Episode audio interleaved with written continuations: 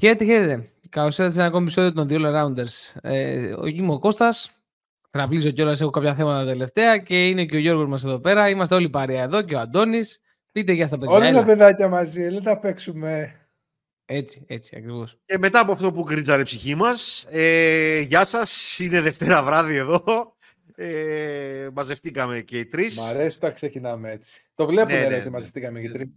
Το ξέρω, το ξέρω. Ε, ε, να το, το, να το πει και για τους, ανθρώπους, για τους ανθρώπους που ακούνε, ρε, είσαι και inclusive. Yeah. Να θυμάσαι. Λοιπόν, Σάββατο βράδυ εδώ μαζευτήκαμε και οι τρεις λοιπόν. Restart. Ε, για να Σάββατο βράδυ. Να... Σάββατο. Σάββατο βράδυ. Δευτέρα βράδυ. έχω μείνει, έχω μείνει τρεις μέρες. Πολύ ωραία θα πάει αυτή η εκπομπή, παιδιά. Πάρα λοιπόν, πολύ ωραία θα πάει. Πάμε ξανά, Δευτέρα βράδυ λοιπόν. Εδώ για την 11η αγωνιστική να τα πούμε πίσω από τα μικρόφωνα και να μας ακούσετε.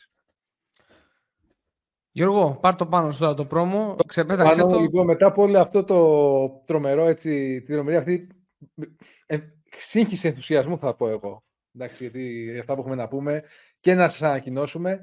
Θα σας πούμε το εξής. Αρχικά μας ακολουθείτε στο YouTube, πατάτε κουδουνάκια, κάντε subscribe, comment παντού εκεί πέρα, κάντε χαμούλη. Στα υπόλοιπα, στις υπόλοιπα πλατφόρμας, Spotify, Google Apple Podcast και εκεί το ίδιο, rating, σχόλιο, feedback, πατάτε, ακούτε και εννοείται σε Facebook, Instagram, Twitter, μπαίνετε μέσα εκεί πέρα, X αν θέλετε το πείτε και εκεί πέρα μας αφήνετε τα σχόλιά σας, μας κάνετε share, retweet, τα πάντα reshare, ό,τι θέλετε, ό,τι θέλει η ψυχούλα σας. Τέλος, The All Rounders Hub, το Substack μας, εκεί μας διαβάζετε, μπαίνετε, κάντε subscribe, δωρεάν είναι και στα threads τα οποία ανοίγουμε, μιλάμε. Και τι έχουμε να ανακοινώσουμε, κυρίες και κύριοι, κόσμο του YouTube και κόσμο του Spotify, του Google, του Apple Podcast που μας ακούτε, αλλά πιστεύω θα θέλετε και θα μας δείτε κιόλας κάποια στιγμή. Στις 9 του Δεκέμβρη έρχεται κατά πάσα πιθανότητα εκτός απρόπτου το πρώτο live των The All Rounders στο YouTube. Ναι, καλά ακούσατε. Θα βγούμε live με τα προσωπάκια μας. Σας περιμένουμε. Ετοιμάζουμε ωραία πραγματάκια. Ελπίζω να μας βγουν όλα αυτά που θέλουμε να κάνουμε. Αλλά ε, το βασικό είναι να μας βγει αυτό. Τώρα, Αντώνη, περίμενε ρε φίλε. Με κόβεις, με κόβεις, με κόβεις αδερφέ. Με Μα κόβεις, μέχρι τώρα στο YouTube με ποιες φάτσες είμαστε αλλονών, φοράμε μάσκα; Εγώ μπορεί να θέλω να βγω με μάσκα ρε φίλε. Α, Εντάξει, συγγνώμη. Ε, τελειώσεις ποτέ σήμερα. Δεν τελειώσει ποτέ σήμερα. Με μάσκα Luke Sigma. Τι πρόβλημα τραβάς εσύ. Τέλος πάντων. Λοιπόν, θέλουμε να είστε εκεί. Παρόντες. Λεπτομέρειες θα έρθουν στο επόμενο χρονικό διάστημα. Θέλουμε τη συμμετοχή σας. Αυτή είναι η βασική και αυτή θα καθορίσει και την εκπομπή και το πώς εμείς θα είμαστε ζωντανοί εκεί. Αυτά τα ωραία. Αλλά ναι, ο Αντώνης έχει δίκιο. Τις φάτσες μας τις βλέπετε, τις ίδιες φάτσες θα δείτε. Οπότε ήταν πλεονασμός. Εκείνο που θέλω να πω εγώ ο σκοπός που θα που προγραμματίζουμε να κάνουμε αυτό το live είναι για να έρθουμε σε επαφή μαζί σας. Να κάνουμε ένα live Q&A, ε, να βγείτε είτε μόνο με τη φωνή σας είτε και με το πρόσωπό σας αν θέλετε, να σας φιλοξενήσουμε στην πλατφόρμα σας, στην πλατφόρμα μας και να κάνουμε ένα διάλογο για αυτά που έχετε ακούσει τόσο καιρό από εμάς, για αυτά που ακούτε από άλλους, ε, για γενικότερα μπασκετικά θέματα, ακόμα και για NBA, ό,τι θέλετε, θα είμαστε ανοιχτοί ε, το χρονικό διάστημα ε, που θα είμαστε live για να έρθουμε πιο κοντά και να απαντήσουμε και τυχόν απορίες για διάφορα θέματα. Τι, να γνωριστούμε καλύτερα. Τι ρόλο βαράει ο καθένας μας, τι έχει στο μυαλό του, γιατί λέει αυτά που λέει και το καθεξής. Αυτά για τα... Και από όλα αυτά που είπε ο Γιώργος, από όλες τις πλατφόρμες που είπε ο Γιώργος, η καλύτερη πλατφόρμα για να συνομιλούμε όταν δεν θα κάνουμε αυτό το live είναι το Substack. Έχουμε τη δυνατότητα να... Δεν έχουμε περιορισμό ε, λέξεων, μπορούμε να αναλύσει ο καθένας μας τη σκέψη του και να κάνουμε ένα αγώνιμο μπασκετικό διάλογο για να πάει το πράγμα παρακάτω. Αυτά από μένα. Ακριβώς. Πολύ ωραία. Τα είπατε πάρα πολύ ωραία. Και τώρα Ας ξεκινήσουμε να πάμε στην 11η ε, αγωνιστική, ε, η οποία έχει πάρα πολύ ενδιαφέροντα παιχνίδια. Λοιπόν, ξεκινάω από το Φενέρ Ρεάλ. Μια Φενέρ η οποία έχετε από ένα κακό σερί. Ε, και τα έχουμε πει κιόλας, ήταν τραυματισμοί που έπαιξαν πολλά ρόλο. 5-5 η Φενέρ, 9-0 η Ρεάλ. Μπράβο, σωστός ο Αντώνης. Αντιμετωπίζει την πρωτοπόρο Ρεάλ και Άιτιτι, η οποία δείχνει φέτος να μην έχει αντίπαλο. Η Φενέρ υπολείπεται σε όλες τις κατηγορίες, εκτός από το επιθετικό rebound ε, και των λαθών που κάνουν λιγότερα. Ε, αν κάτι το οποίο πρέπει να κρατήσει η Φενέρ είναι να κόψει το ρυθμό του Καμπάτσο ε, με τον ε, Καλάθι να παίξει ε, παραπάνω κιόλας από ό,τι συνήθως ε, να κάνει μύρο τα λεπτά του Wilbekin ε, ο Ιτούδης με εκείνα του second unit της Real με σκοπό να τους χτυπήσει τα πόδια και όχι να σουτάρει πάλι αυτά τα ανεξέλεγκτα τρίποντα. Αυτό είναι πάρα πολύ βασικό γιατί έχουμε πει ότι η, η, η αμηχανία που έχει το, η αδυναμία, όχι η αμηχανία που έχει το second unit της Real είναι ε, αμυντική κατά κύριο λόγο, ε, με Σέρχη και Γιούλ στο second unit. Ε, και το ενδια, ενδιαφέρον matchup είναι το Hayes ε, versus Deck. Ε, τώρα δεν ξέρω, ε, George, εσύ βλέπεις κάποιον τρόπο με τον οποίο έτσι όπως είναι τα, οι δύο ομάδες, στατιστικά κάποια στιγμή η Real θα χάσει βέβαια, αλλά θα είναι η Φενέρ, ας πούμε, αυτή που θα κάνει τη ζημιά. σίγουρα η έδρα της Φενέρ είναι μια έδρα που μπορεί να φτιάξει καλό ρυθμό η Φενέρ να μπορέσει να κάνει μια σπέδη εβδομάδα. Γιατί όχι στη Real. Κάποια στιγμή θα σπάσει. Αντικειμενικά πιστεύω ότι αυτή τη στιγμή η Real έχει το πλεονέκτημα και έχει και το βάθος και την ποιότητα να αντιμετωπίσει εύκολα την Φενέρ, όταν πόσο μάλλον αυτή δώσει πολλές πολλές επιλογές στο Wilbekin στο second unit, οι οποίες θα είναι κακές επιλογές και δεν θα βοηθήσει την ομάδα στο να μπορέσει να κάνει κάτι πιο ορθολογικό πέρα από το πρώτο της unit, το οποίο ούτως ή άλλως είναι πιο ορθολογικό σε επιθετικέ αποφάσεις. Σε κάθε περίπτωση πρέπει να κάποια στιγμή και η Φενέρ να τεστάρει τον εαυτό της και να κάνει το επόμενο βήμα. Διότι η αλήθεια είναι ότι το 5-5 για μένα δεν είναι κακό για τη Φενέρ αυτή τη στιγμή. Έχει θέματα να λύσει. Ήδη όλη αυτή η φιλολογία που αναλύσατε και στο προηγούμενο podcast περί Ντόρισεϊ σίγουρα επηρεάζει. Αν και να πούμε ότι ο Ιτούδης τον υπερασπίστηκε τώρα χθες, προχθές, πότε ήταν το τουρκικό πρωτάθλημα, προχθές νομίζω. Και τον στήριξε ουσιαστικά. Να δούμε τώρα αν αυτή η ουσία, αν η στήριξη αυτή θα μετουσιωθεί σε κάτι απτό. Α σε κάθε περίπτωση πρέπει ο coach να πάρει, αν θέλει να κερδίσει τη Real, πράγματα και τον Dorsey, πάρα πολλά. Του δίνει πράγματα που δεν έχουν άλλοι γκαρντ. Ε, δηλαδή, αν, αν αυτή τη στιγμή εμένα μου έλεγες ποιον θα βάζα περισσότερο απέναντι στη Real, θα ήταν το Wilbekin θα βάζα τον Dorsey. Αντίστοιχα, δεν κατεβάζουν, δεν είναι το ίδιο στυλ παίκτες, αλλά θα έδινα περισσότερες επιλογές επιθετικέ και περισσότερο usage στο Tyler αυτή τη στιγμή παρά στο Wilbeck. Νομίζω ότι δημιουργεί μεγαλύτερη εμπιστοσύνη. Σύμφωνο, βρίσκεις σύμφωνο τον Αντώνη σε αυτό, ε, σίγουρα, νομίζω. Ε... Ε, ε, μια λογική πεντάδα για την, ε, για την Φενέρ είναι το Καλάθης, ε, Ντόρσεϊ, Γκούντουριτς, Χέιζ και ένας από τους δύο ψηλούς. Ε, κατά προτίμηση ο Μότλεϊ. Ε, νομίζω ότι με αυτή την πεντάδα εγώ θα πηγαίνω από εδώ και πέρα και μέχρι να γυρίσει ο Πιέρ. Και από εκεί πέρα θα έφερνα από τον πάγκο να χτυπήσει τα second unit ο Wilbekin και όχι να τον ξεκινάω. Αυτή θα ήταν η δικιά μου μοναδική λύση. Ε, όχι ότι αυτή η πεντάδα είναι να φοβήσει τη Real, αλλά είναι μια πεντάδα που μπορεί να καλύψει κάποια πράγματα ε, από εκείνα που κάνανε με τον Πιέρ. Αν μάλιστα καταφέρει και τριπλάρει και λίγο λιγότερο ο Γκούντουριτς που είναι, δεν είναι εύκολο, λέμε τώρα ιδανικά, είναι μια πεντάδα που βγάζει άκρη. Τώρα, παρόλα αυτά, είναι πολύ καλό το ρόστερ της Real. Τώρα, κακά τα ψέματα, παιδιά. Δεν είναι... Εντάξει, είναι το καλύτερο ρόστερ αυτή τη στιγμή. Είναι... Πρέπει δηλαδή, σουτάρει με 35% στο τρίποντο αυτή τη στιγμή. Η Φενέρ πρέπει να σουτάρει με 55% για να πούμε ότι ξαφνικά θα αλλάξει το... ή ε, από τις 16 assist να πάει στις 23-24. Όσες κάνει και η Real δηλαδή που είναι πρώτη στη διοργάνωση. Ε, λίγες κατοχές και ένα παιχνίδι το οποίο δεν έχει και... Η Real έχει και το εξής πλεονέκτημα. Δεν έχει και ματσάπ να εκμεταλλευτείς έχει μέγεθος παντού, πλην του Καμπάτσο, δηλαδή όλοι οι υπόλοιποι με το Μούσα στο 2, ξέρω εγώ. Έχουν μέγεθος. Δεν είναι εύκολο να κάνεις πράγματα απέναντι στη Real. Εκτός αν έρθει Πετρούσε. Λοιπόν, αυτά προχωράμε. προχωράμε.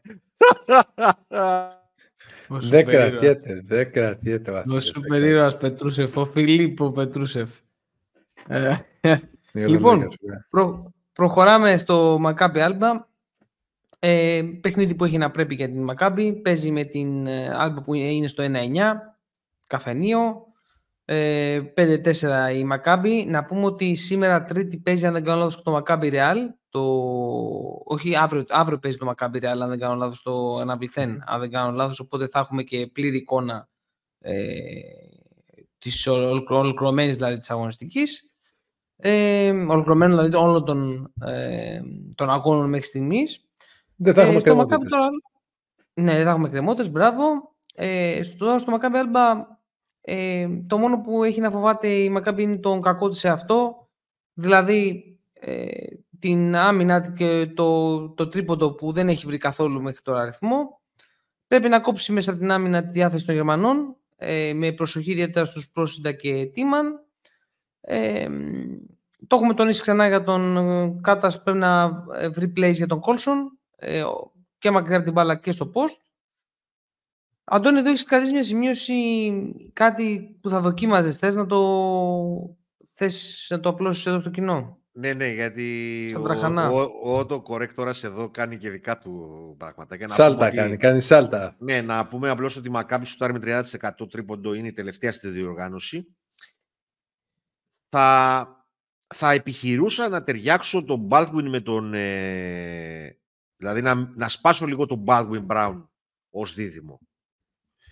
Να βάλω δίπλα τους δηλαδή ή το, τον ε, Di Bartolomeo και τον... ε, και τον Μπλατ, ξεκόλλησε το μυαλό μου, ε, και να παρουσιάσω τέτοια δίδυμα.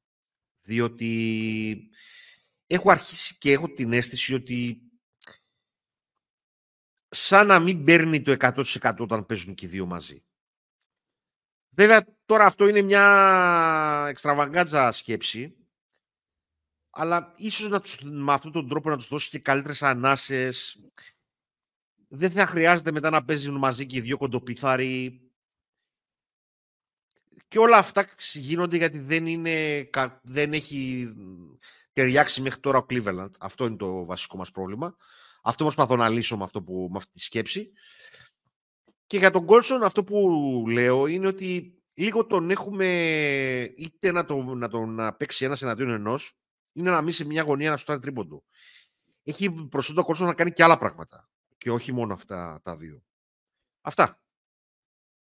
Στο σημείο αυτό να προσθέσουμε ότι η Μακάμπη βρίσκεται στο 5-4 και η Άλμπα στο 9. Να έχουμε λίγο πιο διαφορά. Εντάξει, έχει ένα δείγμα αγώνων και το πόσο, ευ- πόσο, πρέπει, πόσο αναγκαίο να πάρει την νίκη η Μακάμπη. Πολύ ωραία.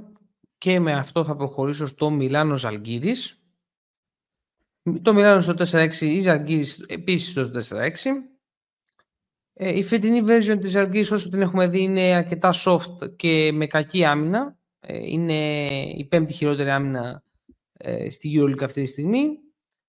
Ε, θα δυσκολευτούν τα, ε, τα, τα guard της που είναι αδύναμα στον τομέα της άμυνας με τον Λό, ε, ο οποίος ήταν και πάρα πολύ καλός με τον Ερυθρό Αστέρα. Επίσης ε, δεν έχει φόβο να αντιμετωπίσει τον ε, Σίλτς, άλλο ένας τομέας που ουσιαστικά μετά τη φυγή του Μπρα- Μπραστέικης πονάει αρκετά η, ε, η Ζάλγκυρης. Ε, και εντάξει, οι Ιταλοί πρέπει να προσέξουν πολύ τα λάθη τους που είναι στην ε, πρώτη πεντάδα της διοργάνωσης και να εκμεταλλευτούν τα mismatch που λογικά θα τους δώσουν μια εύκολη νίκη. Εδώ το μόνο που έχω να προσθέσω εγώ και θα δώσω την μπάλα μετά στο Γιώργο ε, είναι το κομμάτι του ότι δεν εκμεταλλεύεται καθόλου τον ε, Μύρωτιτς ο coach ε, Μεσίνα. Ε, λόγω της ε, προφανώς της Λιψανδρίας που έχει στα φόργο το Μύρωτιτς παίζει συνέχεια στο 3 και το παιδί δεν μπορεί να λειτουργήσει ως 3 επιθετικά. Ε, και, αμ- και αμυντικά δηλαδή δίνει ένα μάκρος αλλά ως εκεί. Γιώργο, Κοίτα να δεις, η Αρμάνη αυτή τη στιγμή έχει ένα πρόβλημα να λύσει που, για να είναι βιώσιμη, viable, που μιλάμε και στο χωριό μου τα επο- τους επόμενους μήνες, πρέπει να φέρει guard. Δεν ξέρω κατά πόσο ο Μαόντολο θα κάνει εμφανίσεις αντίστοιχες με τις προηγούμενες εβδομάδας και κατά πόσο μπορεί να σηκώσει όλο αυτό το βάρος του playmaking αυτής της ομάδας. Εντάξει, αυτό είναι πάρα πολύ βασικό, δεν πρέπει να το ξεχνάμε. Το πρόγραμμα τώρα της έχει φερθεί καλά. Με τις Άλγηρες έχει σίγουρα προβά- προβάδισμα. Απλά εγώ αυτό θέλω να τονίσω ότι πρέπει να δούμε κάτι εκεί σε κινητικότητα. Δεν ξέρω τι έχουν στο μυαλό τους εκεί ο, ο κύριος Σταυρόπουλος και ο coach Μεσίνα.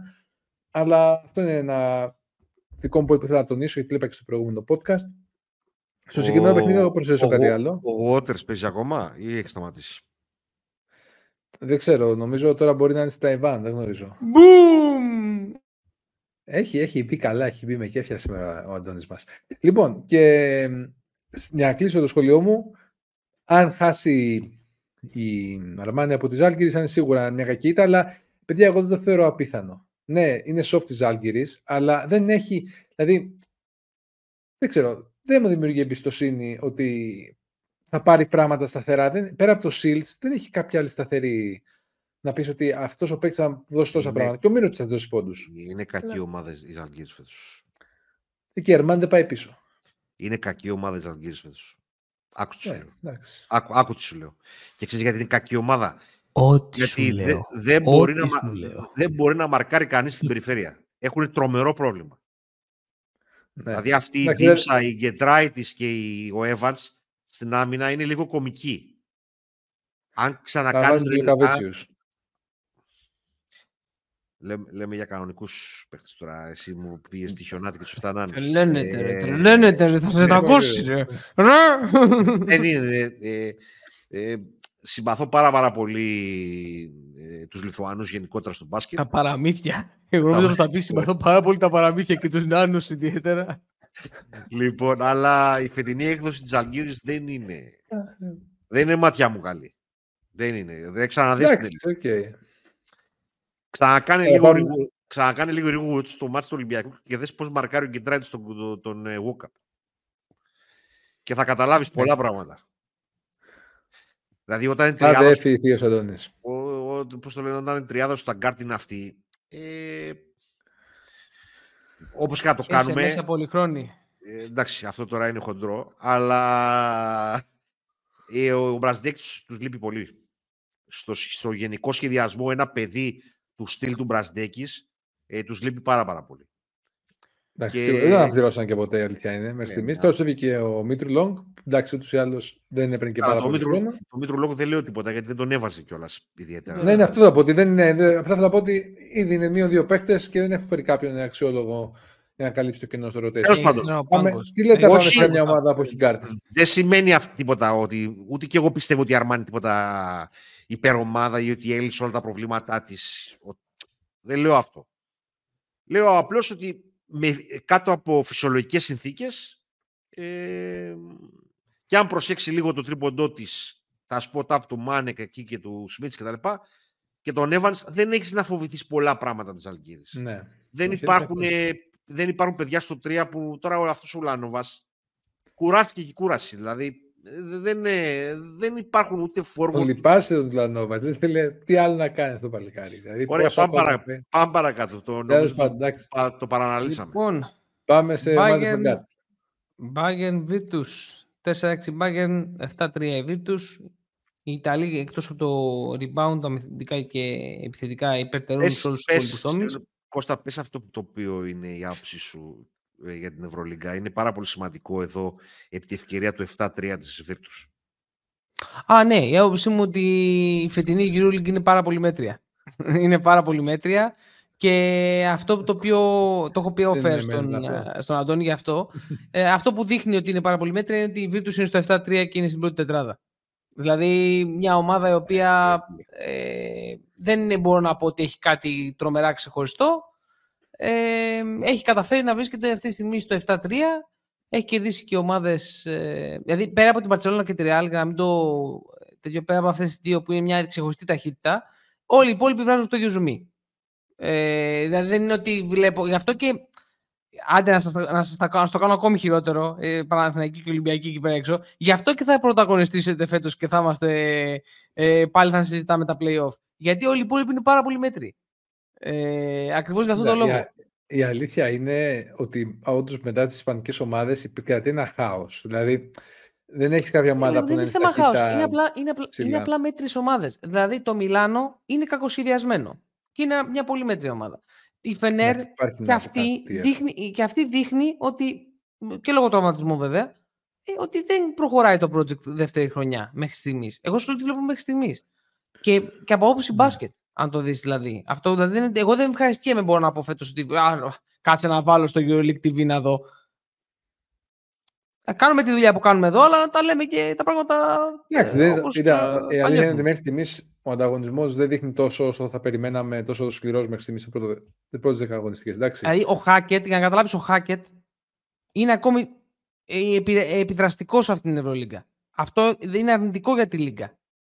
Περνάει βαθμό. δεύτερη νεότητα φέτος. Δηλαδή υπάρχουν παιδιά στην ε, Virtus που περνάνε δεύτερη νεότητα. Δεν- Εντάξει. Ωραία, αυτή ήταν η άποψή μου. Δηλω, δηλω- ε, πες το, ε, θα το κάνουμε αν θέλετε και short και trailer και ό,τι θέλετε. Λιθοβολήστε με, δεν με πειράζει. Απλά να ξέρετε ότι δεν είναι ότι είναι τρομερές οι ομάδες μας. Απλά, απλά ο ανταγωνισμός δεν είναι πολύ μεγάλος. Ε, Εντάξει, Και, έχει δύο και να, αναγνώσεις αυτό. και, ε. να, που- Δεν και να είναι- πούμε εδώ ότι είναι και η τρίτη χρονιά που λείπει ένας από τους κύριους ε, πρωταγωνιστές Ένας ο της, οποίος Ευ- της θα σου Ευρωλίγκας παίρνε που, όλο το ταλέντο. Όλο το που, ταλέντο. που, που ξεκίναγε η διοργάνωση και ήταν ένα από τα τέσσερα φαβορή για το Final Four. Και είναι Λέγαμε και- ξεκινάμε Final Four, τσεσεκά μέσα. Γεια σας. Ακριβώς. καλησπέρα σας. Και Επομένως- ψάχναμε τους άλλους τρεις. Επομένως ήταν, με- παραμένουν μεγάλη ευκαιρία και οι προηγούμενες δύο Ευρωλίγκες ακόμα περισσότερο και η φετινή. Μπορούμε να, πούμε, να πάμε τώρα στον Bayern Virtus μετά από αυτή την ευχάριστη διακοπή για διαφημίσεις. Ευχαριστώ πάρα πολύ. Λοιπόν, ο Χάκετ όπως είπαμε ε, να ποστάρει τα, guard, ε, της, ε, τα κοντά guard της Bayern. Τώρα εδώ πέρα θα δούμε βέβαια και τι θα είναι στα guard της Bayern γιατί όπως και ο Μπολμάρο, ο Μπολμάρο πίσω είναι και το μόνο μέγεθος που έχει η Bayern στην περιφέρεια, τραυματίστηκαν στον προηγούμενο αγώνα οπότε να δούμε αν θα παίξουν. Ε, αλλά και πάλι τον Edwards μπορεί να τον κάνει ο Χάκετ να τον πάει από, το- από το τρίποντο να τον πάει στο, στο post. Ε, να προσέξουν τα, ε, τα corner threes του Γκιφάη και το post του Ιμπάκα, ο οποίος υπερτερεί σε μέγεθος έναντι Booker, ε, έναντι Booker λέω, έναντι Σεγγέλια και, και του Όχι. Μίκη, δεν ξέρω αν θα παίξει ο Μίκη. Έναντι του Κέικο και του Ντάνστον. Κέικοκ και Ντάνστον, μπράβο, ναι. Ε, το Booker vs Σενγκέλια είναι ενδιαφέρον μα- matchup και θα κρίνει αρκετά ε, στο παιχνίδι. Και εδώ αυτό που έχουμε τονίσει πάρα πολύ είναι η χρήση του Ντόμπριτς, ο οποίος είναι ένας connector ε, που λείπει αυτή τη στιγμή και από, δεν υπάρχει κάποιος που να κάνει αυτά που κάνει ο Ντόμπριτς στο γήπεδο. Και όσο περισσότερο χρησιμοποιεί, τόσο περισσότερο, ε, τόσο περισσότερο κερδίζει από αυτό. Και μετά η σταθεροποίηση των Σμιθ Κορντινιέ ε, που θα δώσει και άλλο περιθώριο στο ταβάνι της ομάδας του Μπιάνκι. Ε, οποιοδήποτε σχόλιο παρακαλώ να υποθεί τώρα, αλλιώς να σοπάσετε και να πάμε παρακάτω. Τίποτα, να προσέξει το επιθετικό rebound που είναι καλή η Μπάγκερ και μ, θα το κλειδώσει το παιχνίδι λογικά η Virtus. Όχι, εγώ πιστεύω θα το πάρει η Virtus το παιχνίδι. ε, Η Μπάγκερ το παιχνίδι, συγγνώμη. Εντάξει. Κατά θα υπερτερήσει λόγω αθλητικότητας. Και πιστεύω εντάξει, δεν μπορώ, δεν μπορώ να βλέπω άλλους του βετεράνους να παίρνουν παιχνίδια, παιδιά. Εντάξει, δηλαδή για να κουμπώσω και αυτό που έπαιρνε ο Μη Κώστας. σκάς δεν έτσι, είναι- Γιώργο. Μη σκάς έτσι, Γιώργο. μπορώ, δηλαδή, δεν θα- μπορώ, Μη δεν σκάς έτσι, δηλαδή. Μη σκάς. Μη σκάς. Καρδιά μου. Όχι, Έλ- ε, έλ- Έλειπε στο προηγούμενο podcast, να στο πω, ξέρω. δεν- δεν ξέρω αν το έχεις ακούσει. Ε, ο coach Bianchi εμφανίζει στο γήπεδο κάποια πολυμορφικά σχήματα που δεν έχουν να κάνουν με τους βετεράνους. Ε, του στυλ και Καμπάς, ε, Λούντμπεργκ που πολύ σωστά μας διόρθωσε ένας φίλος στο Spotify ότι δεν είναι Λιούνγκμπεργκ που ήταν ο πρώην άσος της Arsenal, πολύ, κα- πολύ σωστή παρατήρηση. Τι παιχτάρα. Ε, ναι, πολύ καλός παίκτης. Ε, έχει, έχει σχήματα και αθλητικότητα από πίσω ο coach Banchi που δεν χρειάζεται σώνει και ντε να στηριχτεί στο, στον Μπελινέλι κατά κύριο λόγο. Τώρα ο Σενγκέλια είναι σε πολύ καλή κατάσταση, δεν, είναι και, δεν έχουν πάρει και τα χρόνια. Όχι ότι τρελαίνομαι εγώ, αλλά εντάξει. Θέλω να πω ότι έχει δώσει βαρύτητα και στην ε, αθλητικότητα η Virtus. Δεν είναι δηλαδή ότι είμαστε μόνο... Απλώς πρέπει πολύ να κοντρολάρεις τα λεπτά και τη χρήση και το τι κάνει μέσα στο γήπεδο Μπελινέλη. Γιατί είναι ευχή και κατάρα ο συγκεκριμένος παίκτης. Ισχύει. Ε, αλλά υπάρχουν εργαλεία, έχει εργαλεία. Δηλαδή, γι' αυτό είπαμε ότι αν ο Κορντινιέ με το Τζέιλιν Σμιθ Το Σμιθ. ε, αυξήσουν την απόδοσή τους και μπορείς να εξαρτάσαι λιγότερο από τον ε, Μπελινέλι, τότε έχει μεγαλύτερο ταβάνι η Virtus. Αυτά. Όμορφα. Οκ. το ακούω. Ε, πάμε στο Ερυθρός Εφές. Ερυθρός με 3-7, η Εφές το 5-5.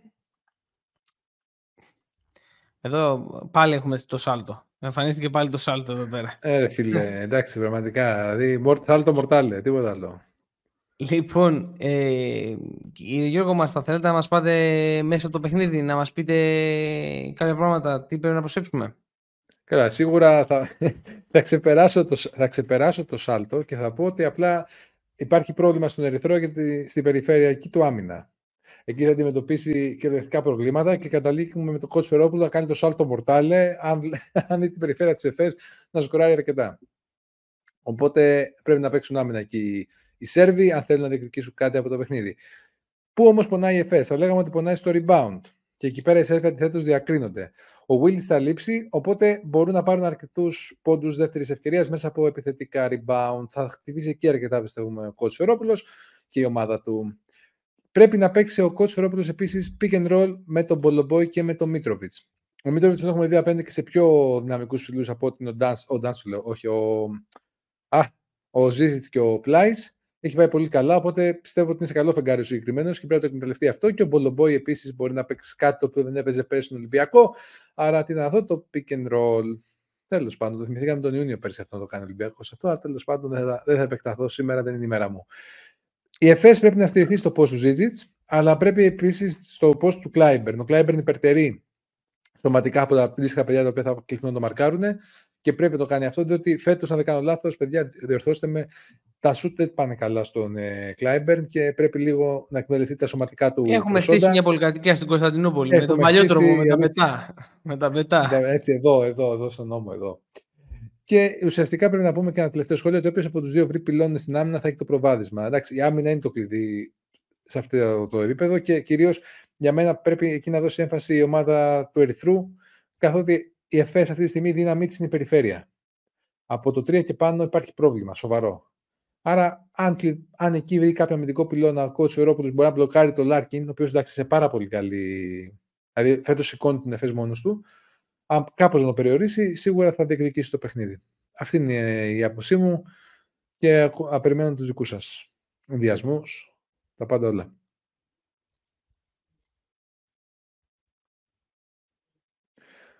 Κωστή μου. Είσαι mute, Κώστα, είσαι mute. Ό,τι και να λες. Ο Αντώνης να πει, ο Αντώνης να πει. Εγώ αυτό έλεγα. Ο είδες; Ε, τίποτα. Εδώ πέρα το πρόβλημα είναι ότι εκτός αν τους κάνει μπου τους γκάρτες ε, δεν έχει άλλο τρόπο να τους αντιμετωπίσει. δεν, ε, τι να κάνουμε τώρα. Δεν, ε, Μου θυμίστε μια εικόνα ένα της Disney, θα το βρω τώρα εγώ. αφού τα, πο, τα πόδια του συμπαθούς Μίλος και του Νέντοβιτς δεν... Νομίζω ότι δεν είναι καλό το ρόστερ της, ε, του Ερθρού. Το είπα και στο προηγούμενο podcast και αν δεν κάνει κάτι με το Γκεντράιτης και δεν γυρίσει και ο Χάγκα να μήπως το ρίξουμε στο μέγεθος ε, δηλαδή να παίζουμε με πολύ ψηλά σχήματα με Χάγκα στο 2, Γκεντράιτης στο 3, Μίτροβιτ στο 4 και κάποιο σέντερ και έναν από όλους αυτούς τους παλαβούς, ε, δεν, δεν βλέπω να βγαίνει άκρη. Αυτός ο Βραζιλιάνος στο μάτς που τον παρατηρήσω... του Σάντος. Αυτός, αυτός. λοιπόν. Βραζιλέιρο. Στο μάτς με τον Ολυμπιακό που τον παρατηρούσα, δεν είναι κακός παίχτης. Αλλά είναι λίγο σαν... δηλαδή, όντως, δηλαδή, ο τύπος αυτός, δηλαδή, το 1,80, το μισό μίλκο και... Αυτό τώρα, αυτό θα έλεγα τώρα. Του κάνει, του κάνει τώρα, δηλαδή. Όχι, δεν είπα τι μου κάνει. Ε, περιμένετε να ακούσετε το, το, Προσπαθώ να βρω έναν λίγο πιο λογικό από όλους. Μήπως okay. και μπει κάποιος okay, και ναι. του πει, ξέρω εγώ, το ένα και το άλλο. Ε, πήγαινε εσύ εκεί, εδώ, πήγαινε εσύ από εδώ και ούτω Ε, αλλά εντάξει, θα έλεγα ότι είναι λίγο σαν το Σμίγκολ κι αυτός. Δεν, ε, δεν, ε, δεν τον βοηθάει το μέγεθός του και δεν, δεν, έχει, δεν έχει και καλό σταθερό μακρινό σουτ. Οπότε ούτε αυτή είναι η λύση. Δεν, δεν ξέρω τώρα τι είχε στο μυαλό του ο Ιβάνοβιτς με αυτή με αυτό, ναι, ο Ιβάνοβιτς με αυτή την τριάδα τον Γκάρτ και τα, εντάξει, υπάρχει και κάποια παιδιά τώρα, το Λαζάρεβιτς που βάζει. Ο οποίος εντάξει. Εδώ πέρα είναι το, ένα... το, το, το, το, πρωί είναι ηλεκτρολόγος, το, το βράδυ παίζει μπάσκετ. Εντάξει, ε, Εντάξει, τι είναι κακό αυτό. Δεν κρίνουμε το Κάθε κάτι. Ε, εγώ αυτό που μπορώ να πω είναι τουλάχιστον ότι περιμένα μάλλον και περισσότερα από τον Κεντράιτη ως connector και τους έχει κάτσει άσχημα και το θέμα του Χάγκα. Γιατί ο Χάγκα ναι, είναι, είναι, είναι, είναι συνδεκτικό κρίκος. Ε, και ήταν άσχημο στην αρχή της σεζόν, μετά τραυματίστηκε. Εντάξει, αυτό είναι αυτό το πρόβλημα. Σωστά. Σωστά. Επίσης, θυμήθηκα την ταινία που ήθελα να πω πριν, είναι ο Μπαμπούλας ΑΕ με τον Μπούμ που είπε ο Αντώνης. Οπότε μπορείτε να δείτε την ταινία αυτή και στο ρόλο του Μπαμπούλα να φέρετε τον Αντώνη. Τώρα, πέραν, πέραν της πλάκας, η Εφές τη τριάδα του Γκάρτ που έχει τώρα Τόμσον, Λάρκιν και Μπομπουά. Είναι από τις πιο ποιοτικές τριάδες Γκάρτ στην ναι, ναι. διοργάνωση. Έτσι. Απλώς μέχρι τώρα πετάει χαρταετό ο Κλάιμπερν. Αυτό έχει γίνει. Και δεν σκεφτήκαμε και το τι θα κάνουμε, όχι τώρα, χρόνια πίσω, οι τουρκικές ομάδες, τι θα κάνουμε με τους εγχώριους παίχτες και ότι δεν, μπορούν να, δεν μπορούμε να, να μπαίνουν και να παίζουν δύο λεπτά και να μην κάνουν τίποτα άλλο. Mm-hmm. Επομένως, γι' αυτό έχει έρθει εδώ πέρα και έχει γκώσει όλη η ιστορία. Αλλά η τριάδα των κάρτου και αν αποφασίσει αυτό το παιδάκι ο Κλάιμπερν να ξαναγυρίσει σε ένα φυσιολογικό μπάσκετ ε, και μαζί με τον ε, Ταρίκ Jones είναι μια ομάδα η οποία μπορεί να βγάλει γούστα γενικά. Ενώ από την άλλη μεριά ο Ερυθρός είναι αυτό που λέμε, τους, μετερα... ναι. είναι αυτό που λέμε τους μετεράνους ο Γιώργος. Εδώ κολλάει δηλαδή, κολλάει πολύ περισσότερο. Γιατί Εντάξει, ναι, τη, τη σχεδίασε Βλέπω και το Λουκ το Σίγμα τώρα, κάνει πλάγια βήματα. λοιπόν, ε, λοιπόν... Έχει τελειώσει. Παρεμβολές, παρεμβολές. Θα κάνει αλλαγές, παίζουμε με αλλαγές. Συγκεντρώσου. Λοιπόν, ε, συγκεντρώνομαι λοιπόν και λέω ότι εδώ κολλάει, ενώ τουλάχιστον Μπιάνκι κάτι κάνει με το... Πώς το λέμε, με, το... με τα σχήματά του. Πάμε παρακάτω. Λοιπόν, ε, παίρνω τη σκητάλη, παίρνω τη σκητάλη. Κλασικό ισπανικό ντέρμπι το επόμενο. Δικό, μου ήταν αυτό. Δικός σου όλο, δεν... Βαλένθια Μπασκόνια και αυτό το δείχνουν και αριθμοί. Είναι στο 5-5 και, οι, και οι δύο. Εντάξει. Πάμε λίγο στα σοβαρά τώρα. Η Βασκόνια δείχνει να έχει περισσότερη φρεσκάδα και ιδέες. Αλλά η Βαλένθια θα προσπαθήσει να πάει αργά και στις δίκε κατοχές με αρκετό post των Davis και Ingles ή εναλλακτικά high-low των δύο. Κάποτε μελλοντικά θα σα δείχνουμε και ένα βιντεάκι κάτω αριστερά κάτω δεξιά. Τι είναι το high-low, νομίζω το έχετε αντιληφθεί όλοι όσοι βλέπετε μπάσκετ. Επομένως. Όσοι, όσοι, μας ακού, όσοι μας ακούνε ξέρουν πολύ περισσότερο το high low. Έχουμε πολύ ε, μπασκετικό κοινό το οποίο μας ακολουθεί και μας ακούει. Επομένως... Και για άφησα τη σφουγγαίστα, την άφησα λίγο έξω το σπίτι, συγγνώμη, συγγνώμη. Πάω να την πάρω. Δεν γνώση εύκολα με την υγρασία. Λοιπόν, εντάξει, μετά αυτό το χαριέντισμα του Αντώνη προς εσάς, εντάξει, όχι, δεν ισχύει. Λοιπόν, εναλλακτικά λέει σε αλλαγές, ο Τζελέγε πρέπει να ψάξει τα mismatch. Το είδαμε και με τον Παναθηναϊκό αυτό, ότι χτύπαγε πάρα πολύ στο σημείο κομμάτι και έπαιρνε από τους από τη Βαλένθια. Περιμένουμε να το δούμε και εδώ. Η Βαλένθια πρέπει επίσης να πάρει παραπάνω πράγματα από τον Κλαβέρ και τον Ρόμπερτσον για να έχει, για να έχει περισσότερη τύχη στο παιχνίδι και να καταφέρει να διεκδικήσει το μάτς. Πρέπει να σημειώσουμε εδώ πέρα ότι στην Πασκόνια σημαντικό ρόλο δείχνει ότι μπορεί να διαδραματίσει ο Κιόζα, ο οποίος στρώνει το παιχνίδι των Βάσκων και σίγουρα θα πρέπει να πάρει, αρχίζει να μένει στο επόμενο παιχνίδι περισσότερο χρόνο. Το δικαιούται κιόλας. Μπορούμε να το πούμε άνετα αυτό.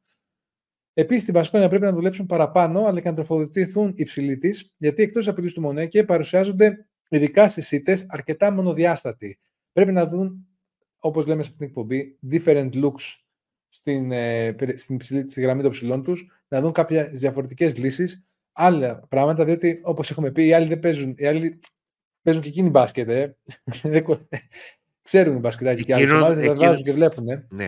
Εκείνο το οποίο θέλουμε, θέλουμε να πούμε από όλο αυτό είναι ότι δεν γίνεται να κάνουν 40-50 σουτ ο Μαρίκοβιτς, ο Χάουαρτ, ο, ο Μακιντάιρ, ξέρω και όλοι αυτοί και να μην τροφοδοτούνται καθόλου υψηλή. Δηλαδή φέτος μου κάνει πολύ μεγάλη εντύπωση το πόσο έχει επιστοχωρήσει και στο rotation αλλά και σε αυτά που κάνει στο γήπεδο Κότσαρ. Δηλαδή, πέρσι ήταν νομίζω πολύ καλύτερος από ό,τι ήταν από ότι είναι φέτος.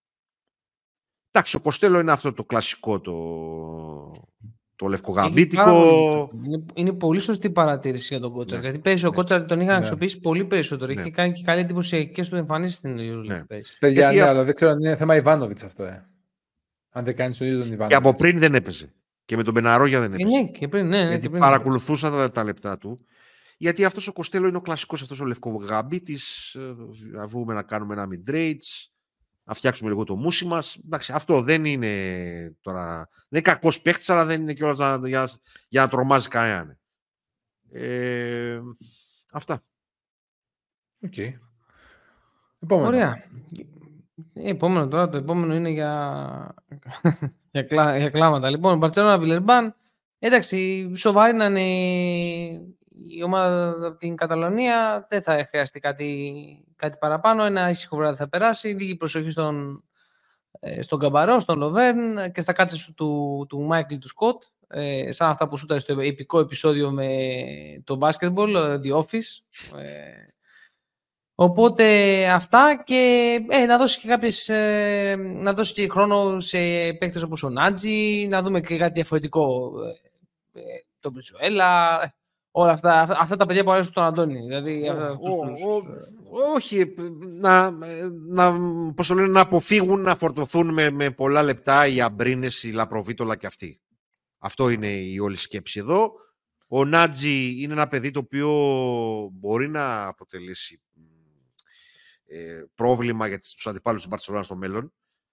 Ε, τώρα, αυτοί η Μπριζουέλα και η Πάρα έχουν δείξει ότι εντός έδρας παίζουν. Ακόμα ναι. εκτός έδρας δεν μπορούμε να εμφανιστούμε. Ε, με το κοινό, με το όλο αυτό, κάτι μπορούμε να κάνουμε. Αυτά. Ωραία. Και περνάμε τώρα στους αιωνίους το έδωσε και το σύνθημα ο Γιώργος, οπότε μπορούμε να πάμε. Παρτιζάν Παναθηναϊκός. 4-6 Παρτιζάν, 6-4 Παναθηναϊκός.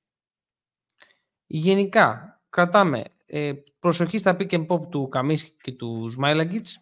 Fear the tank. Εγώ πήγα να πω άλλο. Όταν, ότι ξυπνάω, όταν ξυπνάω το πρωί, όταν ξυπνάω το πρωί και ένα από τις πρώτες ειδοποιήσεις που, βλέπω στο κινητό μου είναι από τους Suns, θέλω να, αλλάξω, να το πετάξω το κινητό αυτό και να αλλάξω κινητό. Αυτό ήθελα. Αν θέλει να αλλάξεις κινητό, δώσε σε μένα. Αυτό, αυτό, αυτό ήθελα. και παίρνεις άλλο. Βεβαίως. 650 ευρώ. Mm, λοιπόν, ε, σχετικά λοιπόν με τα αγωνιστικά του θέματος εδώ πέρα, εγώ πήγα να πω ότι μην την πατήσουν, μην την πατήσουν όπως εμείς που λέγαμε έλα μωρέ, δύο σούτα εδώ, δύο σούτα από εκεί και μας τα βάλαν όλα. Ε, το, το μέγεθος στον κάρτης της Παρτιζάν το, να το χρησιμοποιεί είτε για να πάνε ε, ως, το, το, καλάθι. Το χρησιμοποιεί, το χρησιμοποιεί. Ναι, ναι, το χρησιμοποιεί είτε για να πάνε στο καλάθι ή πολλές φορές θα εκμεταλλευτούν την αλλαγή για να σουτάρουν ένα mid-range. Η Νάνα Αλκιάντου είναι καλή στο catch shoot. Πρέπει η άμυνα του Παναθηναϊκού να τους οδηγήσει σε περισσότερη τριπλά και οι παίκτες τους να δίνουν προσεκτικές βοήθειες. Ε, εδώ εννοείς και το tag, μάλλον, Αντώνη, ε, ουσιαστικά ε, με γρήγορη επαναφορά. Ε, ο Γιώργος έφυγε, δεν, δεν, το πιστεύω. Δηλαδή, δηλαδή τόσο, τόσο άσχημα τα λέω, δεν πειράζει. Ε, η πάσα από το post του Λιντέι και η έξτρα πάσα του Νάραλ είναι μία από τις κύριες πηγές δημιουργίας των Σέρβων. Λέμε τώρα για το τι πρέπει να προσέχει ο Παναθηναϊκός. Ε, να μην παίρνουν το πρώτο διαθέσιμο σου τα του Παναθηναϊκού, αλλά να υπάρχει και δεύτερη πάσα που δεν θα τους κάνει και τόσο ευάλωτους στο transition. Αυτό που έχουμε πει για τον Παναθηναϊκό είναι ότι γενικά κακή επίθεση φέρνει, έχει, και επειδή είναι νωρίς ακόμη για μια ομάδα τόσο νέα, έχει και κακές επιστροφές, κακό transition και δέχεται πάρα πολλούς πόντους σε αυτό το τομέα. Το πήγε με τον Λεσόρ που μόνο ο Καμπόκλου μπορεί να, ο μπορεί να βάλει τα μουσκουλά του απέναντί του. Και γενικά όσο είναι στο παρκέ τα αργά πεντάρια της Παρτιζάν πρέπει όλα τα κάτω του Παναθηναϊκού να τους εμπλέξουν σε κίνηση, να τους πάρουν πάνω στις αλλαγές. Ο Κώστας Λούκας το ξέρει, ξέρει να διαβάζει καλά αυτά τα πράγματα, οπότε θα είναι σημαντικό. Ε, πρέπει να συνεχίσει να παίρνει ποιοτικά λεπτά από τον Μαντζούκα. Ο Παναθηναϊκός βέβαια χθες με τον Κολοσσό Ρόδου πάλι τους ονόμασε τους Έλληνες ο Αταμάν και είπε ότι δεν τα πάμε καλά και πρέπει να βελτιωθούν. Ναι, εντάξει, OK. Okay. Ε, το ερωτηματικά είναι, το, το, είναι τη θέση 3 στον Παναθηναϊκό και το τι γίνεται όταν δεν είναι ο Γκριγκόνης στο παρκέ. Ε, αυτό είναι ένα ερωτηματικό το οποίο θα τον βασανίζει μέχρι να, ε, να μπει στην, ξανά στην εξίσωση ο Ιωάννης ο Παπαπέτρου. Ε, αυτά προς το, για τον Παναθηναϊκό. Ε, εγώ θεωρώ ότι είναι μια ευκαιρία για ένα διπλό. Ε, δεν είναι, είναι, η Παρτιζάν έχει συγκεκριμένες αδυναμίες. Πάλι είναι στο πρώτο κομμάτι της σεζόν που το χρησιμοποιεί για να αναπτύξει ε, κάποιους μηχανισμούς ο coach ο Μπράντοβιτς. Βέβαια φέτος δεν έχει και τους παίκτες ακριβώς, δηλαδή τώρα έβαλε το Καμπόκλο, ακόμη ε, ο, ε, το Σμάιλαγκιτς ε, με Καμίσκι και σε συνδυασμό με το Λιντέι δεν είναι, δεν είναι ο καλύτερος, δεν είναι ο συνδυασμός που αμυντικά βοηθάει. Ε, Αντώνη, ποια είναι η άποψή σου, πώς το βλέπεις; Τώρα το, το σε πήρα λίγο μονότερμα. Όχι, έχουμε μπει και άλλη φορά ότι είναι κακή άμυνα της Παρτιζάν και οι λόγοι που είναι κακοί είναι όλοι αυτοί οι οποίοι ανέφερες. Θα προσπαθήσει να κάνει σε μέλλοντα χρόνο τον, τον Καμπόκλο κάτι από Λεσόρ, γιατί του λείπει πάρα πολύ ο Λεσόρ φέτος της Παρτιζάν. Αλλά δεν είναι το μοναδικό πρόβλημα και ο Πονίτκα ήταν μια επιλογή η οποία δεν νομίζω ότι βοηθάει σε όλο το, αυτό το, το μη αθλητικό σχήμα των, της Παρτιζάν. Έχει συγκεκριμένα πλεονεκτήματα η Παρτιζάν, είναι το σου της, είναι ότι είναι από τις λίγες ομάδες που εκμεταλλεύεται το χώρο του mid σε πάρα πάρα πολύ μεγάλο βαθμό. Βοηθάει αυτό ότι μπορούν να σουτάρουν μετά από τρίπλα και, ο, και από στο mid και ο Άντουσιτς και ο Αβράμοβιτς και ο Ντοζιέρ. Ε, πρέπει να προσέξεις αυτά τα πράγματα που είπαμε τα συγκεκριμένα. Δηλαδή, ε, η πρώτη σε assist είναι ο Νάναλι που ουσιαστικά κάνει τη δεύτερη πάσα που λέμε και ο Λεντέι ο οποίος χρησιμοποιεί το post ε, φέτος αρκετά και για δημιουργία. Ε, να πούμε ότι τον έχουν διαβάσει και επιθετικά οι ομάδες. Αυτό που λέμε κάθε φορά ότι παίζουν και αντίπαλοι. Ε, τα, ό,τι, ό,τι είπαμε μέχρι τώρα δηλαδή είναι τα πολύ βασικά για την ε, Παρτιζάν. Δεν έχει και δεν ξέρω και κατά πόσο θα... Νομίζω ότι ακόμα είναι εκτός ο Πάντερ. Ε, ναι. Νομίζω και εγώ ότι είναι ακόμα εκτός. Επομένως... Ε, ναι, και είναι διευκρίνηση πότε γυρνάει. Ναι. Και γενικά μου λείπει και ένα τριάρι από την, ε, από την Παρτιζάν, πέραν του Νάναλη δηλαδή. Ε, αυτά. Γιώργο, κάποιο σχόλιο για τον Παναθηναϊκό με την Παρτιζάν. Εντάξει, σίγουρα ένα παιχνίδι το οποίο πιστεύω μπορεί να το χτυπήσει. Mm-hmm. Απλά περιμένω, δεν, δεν, ξέρω αν το είπατε, απλά είχε ένα πρόβλημα και έπρεπε να μιλήσω στο τηλέφωνο οπωσδήποτε, γι' αυτό έβηχα. Ε, πρέπει, θα, βλέπω πάρα πολύ το Μίτογλου στο 5. Και θέλω να δω τι θα κάνει, γιατί δεν πιστεύω ότι είναι βιώσιμο με Σμάλιαγκητς και Καμίνσκι να είναι πολύ λεπτά στο, στο παρκέ ο Λεσόρ. Δεν ξέρω, πιστεύω θα πάρει... Αυτό έχει δύο αναγνώσεις, ε, Γιώργο. Ε, η μία ανάγνωση είναι αυτή που λες, η άλλη ανάγνωση όμως είναι ότι μπορούν να τους ταράξουν στα, στα όλο το βράδυ και να βλέπουν συνέχεια την πλάτη του Λεσόρ να καρφώνει. Επομένως, αν ανέβει, λίγο, ναι. είναι αν, αν ανέβει λίγο πιο ψηλά ο Λεσόρ και έχει το, το νου του στο pick and pop, ε, είναι πιο εύκολο να αντιμετωπίσεις τον Καμίνσκι με τον Σμαϊλάγκιτς παρά αυτοί να αντιμετωπίσουν αντίστοιχα το pick του Λεσόρ. Δηλαδή, αν ναι, βάλεις τα δύο ναι. πράγματα με, μεταξύ τους, ε, το ένα είναι πιο εύκολο να αντιμετωπίσουμε. Δηλαδή, αν κάνει πιο ψηλά ο Λεσόρ, ε, τότε και οι παίχτες που αλλάζουν μείνουν κολλημένοι και δεν πάνε προς τα πίσω, δεν τους δώσει χώρο να στάρουν ουσιαστικά, ε, τότε ε, μπορείς να βγάλεις άκρη. OK. Okay. Εντάξει, αυτό είναι το μόνο μου σχόλιο, δεν είχα τίποτα άλλο. Αυτό θέλω να δω πώς θα αντιμετωπίσει αντίστοιχα και ο Ομπράντοβιτς στην άμυνα και αντίστοιχα ο Αταμάν στην επίθεση. Πάντως συμφωνούμε ότι είναι ευκαιρία για διπλό. Ε, ναι, ναι, σε κάθε περίπτωση. Μπορεί να το κάνει ο Παναθυνακό αυτό. Είναι πω μπορεί και είναι και σε καλή περίοδο. Σωστά. Σωστά. Πάντως και η Παρτιζάν βλέπουμε ότι αυξάνει το χρόνο του Ντοζιέρ. Ε, ναι, ναι. Προσπαθεί να τους να παντρέψει τον καμπόκλο σε κάποια στιγμή. Δηλαδή, γι' αυτό τώρα είναι ευκαιρία, γιατί ακόμα δεν είναι τελειωμένο. Η Παρτιζάν του δεύτερου γύρου θα είναι πάλι καλύτερη ε, από τη, την Παρτιζάν του, του τώρα. Ναι, του τώρα, ναι. ναι. Όπως ήταν και πέρυσι. Όπως ήταν και πέρυσι. Βέβαια, εντάξει.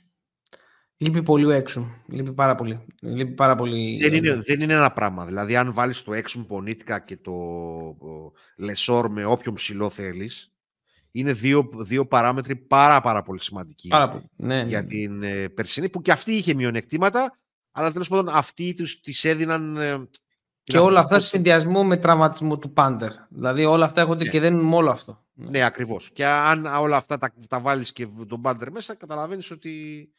Ναι. Αλλά εμένα, εγώ βλέπω δηλαδή πάλι έχει, έχει πλάνο στο μυαλό του ο coach. Ο Σίγουρα. OK. Okay.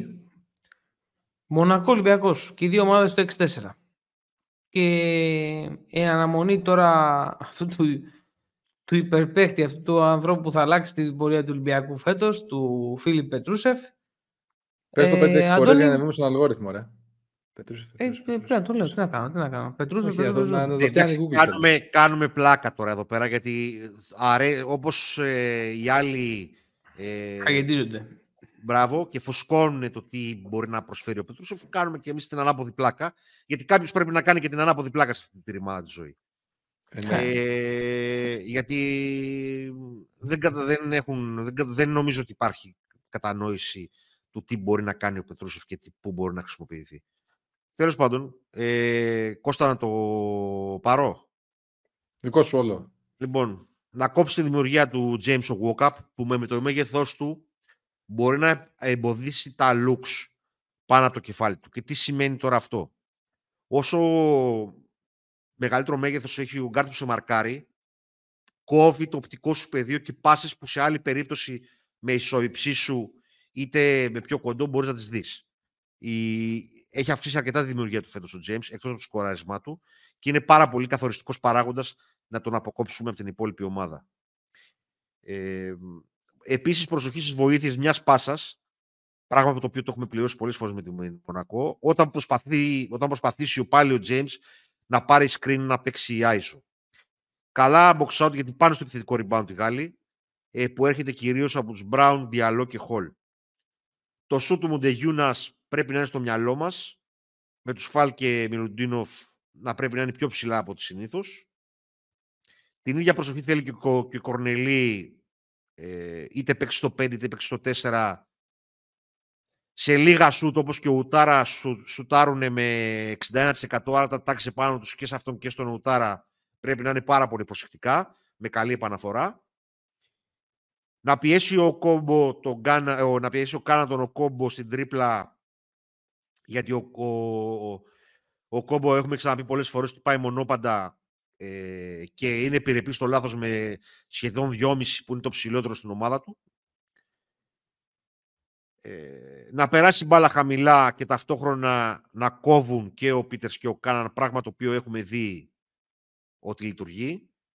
Οι πάσεις τα guard μας να μην είναι flat αλλά με bounce γιατί είναι πολύ πιο εύκολο να κάνεις deflection σε, σε flat πάσα παρά όταν την μπα- την μπάλα σκάσει.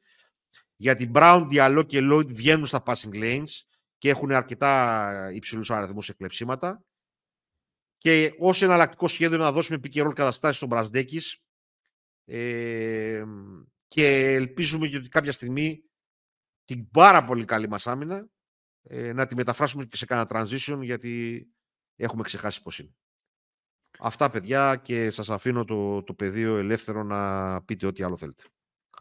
Γιώργο. Εντάξει, για μένα, όπως είναι μια ευκαιρία του Παναθηναϊκού το διπλό στη, στο Βελιγράδι, έτσι είναι Ολυμπιακό αυτή τη στιγμή για μένα. Πρέπει να αξιοποιήσει πάρα πολύ την καλή του περιφερειακή άμυνα και συνολικά το πώς λειτουργεί. Πρέπει οπωσδήποτε, αν θέλει να κερδίσει το συγκεκριμένο μάτσο, όπως έκλεισε ο Αντώνης, πρέπει να πάρει πόντους στο transition και σε κάθε περίπτωση τα rebound. Δηλαδή, πρέπει οπωσδήποτε να ελέγξει αυτό το κομμάτι. Αν καταφέρει κάπως να ελέγξει το ρυθμό και να μην δεχτεί εύκολους γρήγορους πόντους, το οποίο βέβαια απαιτεί σωστέ επιλογές μπροστά, καλές πάσες, καλές επιλογές στα shoot, όχι βιαστικά shoot, όχι πολύ τρίπ. Δηλαδή για μένα είναι ένα παιχνίδι το οποίο θα το ξαναπώ. Ο Ολυμπιακός πρέπει να το κερδίσει τη ρακέτα του. Το τρίποντο θα έρθει να σε βοηθήσει να το πας ένα βήμα παραπάνω, να σε ξεμπλοκάρει κάποιες στιγμές μέσα. Έχεις το ταλέντο, έχεις το Πίτερ, έχεις το Κάναν σε πολύ καλό φεγγάρι. Ναι, εννοείται. Αλλά έχεις αυτή τη στιγμή και το Μιλουτίνοφ και το Φαλ που σίγουρα μπορεί να τους βάλει πολύ δύσκολα. Επομένως, περιμένω να δω πιο γρήγορες αποφάσεις μπροστά. Να παίρνουν την μπάλα, να τελειώνουν. Ωραίο το close out, ωραίο τα kick out, ωραία, αλλά παιδιά, για να κερδίσει ένα παιχνίδι πρέπει να βάλει την μπάλα μέσα. Και στη συγκεκριμένη παιχνίδι, άμα σου δοθούν οι ευκαιρίες να τελειώσεις εύκολα χαράθια, πρέπει να το κάνεις. Τώρα, εδώ πέρα, επειδή κάποιος άλλο μας ακούσει αρκετές φορές, θα, πούν, θα, πει, θα πούνε ότι ξέρεις κάτι, αυτοί κάνουν εκστρατεία εναντίον του τριπώντου. Δεν βλέπουν το σύγχρονο μπάσκετ που πηγαίνει και ούτω καθεξής. Ωραία. Μπορώ να τον ακούσω αυτόν τον αντίλογο και γι' αυτό επιθυμίζουμε ότι στις 9 Δεκάτου σας περιμένουμε στο live Q&A που θα κάνουμε. Μάστορας. Ε, Ο Μάστορας. λοιπόν, Διδάσκεται, ρε, διδάσκεται. ρε, ρε. Είναι, είναι αλάνι. Είναι... Αυτό που, Μας λέει ο διδάσκει Γιώργος, βασικά. αυτό που λέει ο Γιώργος, το να περάσει μπάλα μέσα, φτιάχνει και καλύτερα σουτ. σε τι είμαστε ενάντια; Ε, στο γυρνάμε γύρω-γύρω την μπάλα στην περιφέρεια, χωρίς να την ακουμπήσουμε στο καλάθι. Δεν δοκιμάζουμε close-out και απλώς η επιλογή μας είναι μετά την τρίτη-τέταρτη πάσα να σουτάρει κάποιος με πίεση. Σε αυτό είμαστε αντίθετοι. Λοιπόν, και για το φίλο το, του Παναθηναϊκού που καταρχήν τον ευχαριστήσω πάρα, πάρα πολύ που με είπε θείο. Ε, ελπίζω σύντομα να γίνω θείος. Ε, ελπίζω πάρα πολύ σύντομα να γίνω θείος γιατί έχω αδερφούλα, επομένως άντε να βάλουν στη σκαριά τα παιδιά και δεν είδε, το, είδε μόνο το, το σχόλιο του Παναθηναϊκού, δεν είδε στη συνέχεια του Ολυμπιακού γιατί με τον Ολυμπιακό λέω χειρότερα κάθε φορά για τα τρίποτα. Ε, αυτό. Επομένως, να επιβεβαιώσω τον Γιώργο ότι ακόμα και για τα σουτ που κάνεις, το από μέσα προς τα έξω σου δίνει καλύτερα τη ποιότητα σουτ. Το επίθεση στο close out και kick out σε κίνηση και σε κίνηση μπάλα σου δίνει καλύτερα σουτ.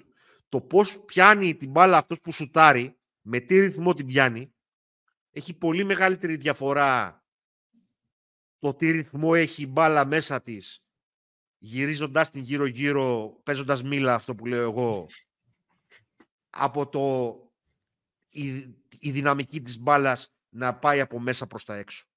Την πιάνει με άλλο ρυθμό ο σουτέρ. Ουσιαστικά το γύρω-γύρω μήλα σβήνει την μπάλα, την ενέργεια της μπάλας. Αυτά, παιδιά, για να μην νομίζουν κάποιοι ότι κάνουμε απλώς μια, μια, μια, μια υπάρχει, τυφλή εκστρατεία εναντίον του τρίποντου. Δεν είναι αυτό. Είναι ότι ένα κακό τρίποντο θα οδηγήσει σε ανισορροπία στην άμυνα. Είναι ότι ε, δεν εμπλέκονται πολύ όταν κάποιος αποφασίσει να σουτάρει και ούτω καθεξής. Και όταν υπάρχουν βραδιές όπως οι προηγούμενοι που και ο Πίτερς και ο Καν σουτάρουν ξέρω 65% του τρίποντο, είναι όλα καλά. Κάνουν εκεί, μάθανε και κάνουν χεράκια στο σεφ. Λοιπόν, ε, θέλω να μπούμε στην τηλεόραση και να να τα σπάω όλα τα χεράκια να κάνω έτσι. Σπάμε τη, σπάμε τη φιλία μας. Λοιπόν, ε, αλλά όταν δεν μπαίνουν... Προβλέμω. Υπάρχει θέμα. Προβλέμω. Λοιπόν, Προβλέμω. Εντάξει, δεν έχω να προσθέσω πολλά παραπάνω. Θα συμφωνήσω ότι ε, υπερτερούμε πάρα πολύ στο 5 και πρέπει να το εκμεταλλευτούμε αυτό, είτε με post-up και να τελειώσουν άμεσα υψηλή, είτε με το αν πάει βοήθεια να, οι υψηλοί μας να αναγνωρίσουν την ε, πάσα έξω, έξω ε, ή το δυνατότητα αυτή. στα μέσα. Για να τους κάνουν εννοείται, το κομμάτι. Ε, δηλαδή... εννοείται, εννοείται. Ε, εγώ να πω την αλήθεια, δεν περίμενα το Μιλουτίνοφ δεν περίμενα το Μιλουτίνοφ τόσο να είναι βελτιωμένος. Όσο έπαιξε δηλαδή σε σχέση με το πώς ήταν, μπορώ να πω ότι. Ε, τι, πάντα, πάντα, πάντα, ήταν, πάντα ήταν καλός Πασίρου Μιλουτίνοφ. Πάντα ήταν καλός Αυτό, αυτό ήταν από τα πλεονεκτήματά του. Αυτό δεν, ήταν... το είχα, δεν το είχα. Μάλλον δεν τον θυμάμαι, τον είχα, τον, είχα, τον είχα διαφορετικά στο μυαλό μου όταν έφυγε από τον Ολυμπιακό. Ε, Πάντως, να πούμε ότι τον Μοντεγιούνας και τον Παπαγιάννη είναι δύο από τους παίχτες που ο Φαλ τους κάνει συνήθως ε, ναι, ναι, ναι. να, περνάνε, να περνάνε δύσκολα βράδια. Επομένως, ένας ναι. ακόμα λόγος. Σωστά. Σωστά. Και εντάξει, εγώ να προσθέσω ένα τελευταίο ότι ε, αυτόν τον ε, ε, ηθοποιό που είναι στο σώμα του Κέμπο Walker, ε, όπου τον βρούμε πρέπει να, του, να τον χτυπάμε όλο το βράδυ. Ε, Αν παίξει, δεν τι χρειάζεται να παίξει; Ναι, σωστό και αυτό, αλλά α, όπου τον βρούμε, αλλά βέβαια το, λέω, το λέμε κάθε φορά να, ξέρεις, να πετύχουμε το matchup που να το χτυπάμε και δεν το κάνουμε ποτέ. Απλά το λέω ναι. ξέρεις, σαν ευχή ότι μια φορά να το κάνουμε, ρε παιδί μου, με αυτήν την έννοια. Anyway, λοιπόν, α, ε, αυτά για σήμερα. Ε, ελπίζουμε να σας άρεσε αυτό το επεισόδιο. Ε, Γιώργο, ένα πρόβλημα πριν φύγουμε. Πριν, πούμε, πριν μας ρωτήσετε κάτω ποια είναι η γνώμη σας για τον Πετρούσεφ, ποια είναι η γνώμη σας για τον Πετρούσεφ και σχεσέ Πετρούσεφ κλπ. Όταν με το κάνετε ανακοινωθεί ο παίκτης, θα επανέλθουμε κι εμείς στο επόμενο επεισόδιο με ένα ωραίο αναλυτικό σχόλιο για να πούμε αναλυτικά τα πάνω κάτω στις γραμμές αυτές. Στα τελευταία τρία podcast έχετε υλικό. Δύο θετικά για τον Πετρούσεφ. Ένα. Α, θέλετε το, το prospect, το, το prospect της ηλικίας του σου δίνω κι εγώ ένα τέτοιο. Οι, οι, καλές σχέσεις, οι καλές σχέσεις που χτίζονται με την ε, πλευρά αυτή του, του Ατλαντικού. Ναι. Αυτό. Εντάξει. Στα μπασκετικά θα μπούμε σε πιο, πιο μετά, σε επόμενο επεισόδιο. Αντώνη σε μιούτ. Γιώργο, νομίζω ότι τα είπαμε και, την, τα είπαμε και στο προηγούμενο επεισόδιο. Το έχουμε τα, τα, τα, είπε και ο Γιώργος Κώστας τώρα. Δεν είναι απλώς ε, επαναλαμβάνω, ε, ένας από τους στόχους του συγκεκριμένου podcast είναι να καταπολεμήσει την υποκρισία που υπάρχει στον ε, αθλητικό χώρο.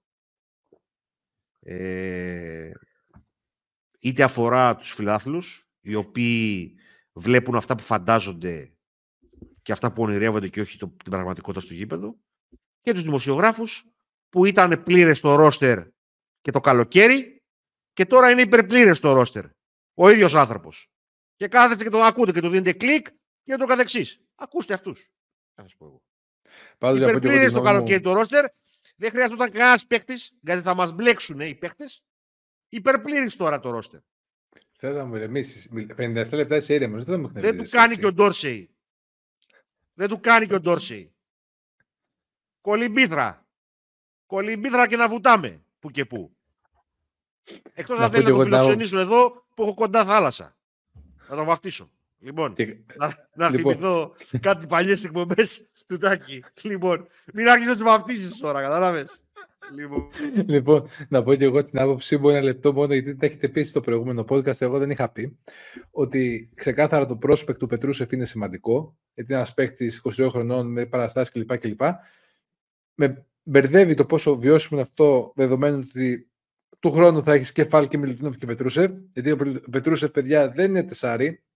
OK, okay, το ξεκαθαρίζουμε αυτό. Να δούμε τώρα. Επιθετικά μπορεί να παίξει ο 4, αμυντικά είναι το θέμα, γιατί εμείς κρίνουμε και το πώς μαρκάρει κάθε παίχτη και ποιον θα μαρκάρει. Θα κληθεί. Εντάξει, δεν θα κληθεί να μαρκάρει τον Παπαγιάννη και τον Μήτογλου. Θα κληθεί να μαρκάρει τον το Μονέκε, τον Πιέρ, τέτοιους παίχτες. Επομένως, καλό να έρθει. Πολύ ποιοτικός παίχτης. Δεν είναι αυτό το οποίο περίμενα και ήθελα να δω φέτος δηλαδή αυτό που έλειπε. Πάλι καλά έχουν βγει και κάποιοι δημοσιογράφοι που και το έχουν πει και αυτό έτσι λίγο κρυφά, να μην ακουστεί και πολύ αυτό. Ότι δεν είναι και αυτό που θέλει ο Ολυμπιακός αυτή τη στιγμή 100%, αλλά είναι μεγάλη ευκαιρία. Ναι, OK, okay, το ακούμε αυτό, εννοείται. Καλός να έρθει, ποιοτικός παίκτης, θέλουμε την ποιότητα. Εν τέλει, όπου μας συμφέρει, φέρνουμε ένα, δύο, ένα, δύο. καλοί παίχτες και χωράνε οι ποιοτικοί παίχτες ξαφνικά στο ρόστερ. Αλλά τώρα αυτό γίνεται στα σέντερ. Δηλαδή, αν εμφανιστεί ο Ντόρση αύριο και πούμε, θα πούμε δεν χωράει ποιοτικά. Μας ακούς. Μας ακούς. Γιώργο, ακούς. Δηλαδή... Μας ακούς. Μας ακούς. δεν ακούω. Δεν είναι... ωραίο. Πολύ ωραίο. Τέλειο. Κώστα, Κώστα, εντάξει. Ε, ήθελα να πω κάτι ότι τα πάντα είναι αφίδρομα στη ζωή. Διότι αν και κανένας. Τα πάντα είναι. Τα, τα δημοσιογράφου γράψει και καμιά αλήθεια, βγαίνουν κάτι ψευτοταλιμπάν, νεολυμπιακάρες, νεόγαυροι από κάτω και του γράφουν αντίλαλους. Για να μην πω τίποτα χειρότερο. Επομένως, σου λέει ο άλλος, ο καθένας, και καλά κάνει να, να δω από την άδεια. Γιατί να κάτσω να ασχοληθώ παραπάνω, πες ότι όλα είναι καλά και δόξα σε Θεός. Να κάτσε σκάσεις. Να κάτσε σκάσεις. Λοιπόν. Λοιπόν, κύριοι, μας, ακολου... μας κάνετε subscribe στο YouTube, like, share στα βιντεάκια μας, ε, κατεβάστε το Substar App, ε, και εκεί πέρα να βλέπετε το περιεχόμενό μας, Our Two Cents, ε, τα κείμενα του Κεντάβρου, του Dream, τα tips εδώ πέρα, να πάτε να κουβάσετε σαν άνθρωπος να ησυχάσετε. Και να μπορούμε και να μιλάμε πιο... Να μιλάμε κιόλας εκεί πέρα, να τα λέμε σαν, σαν ανθρώποι, στα threads.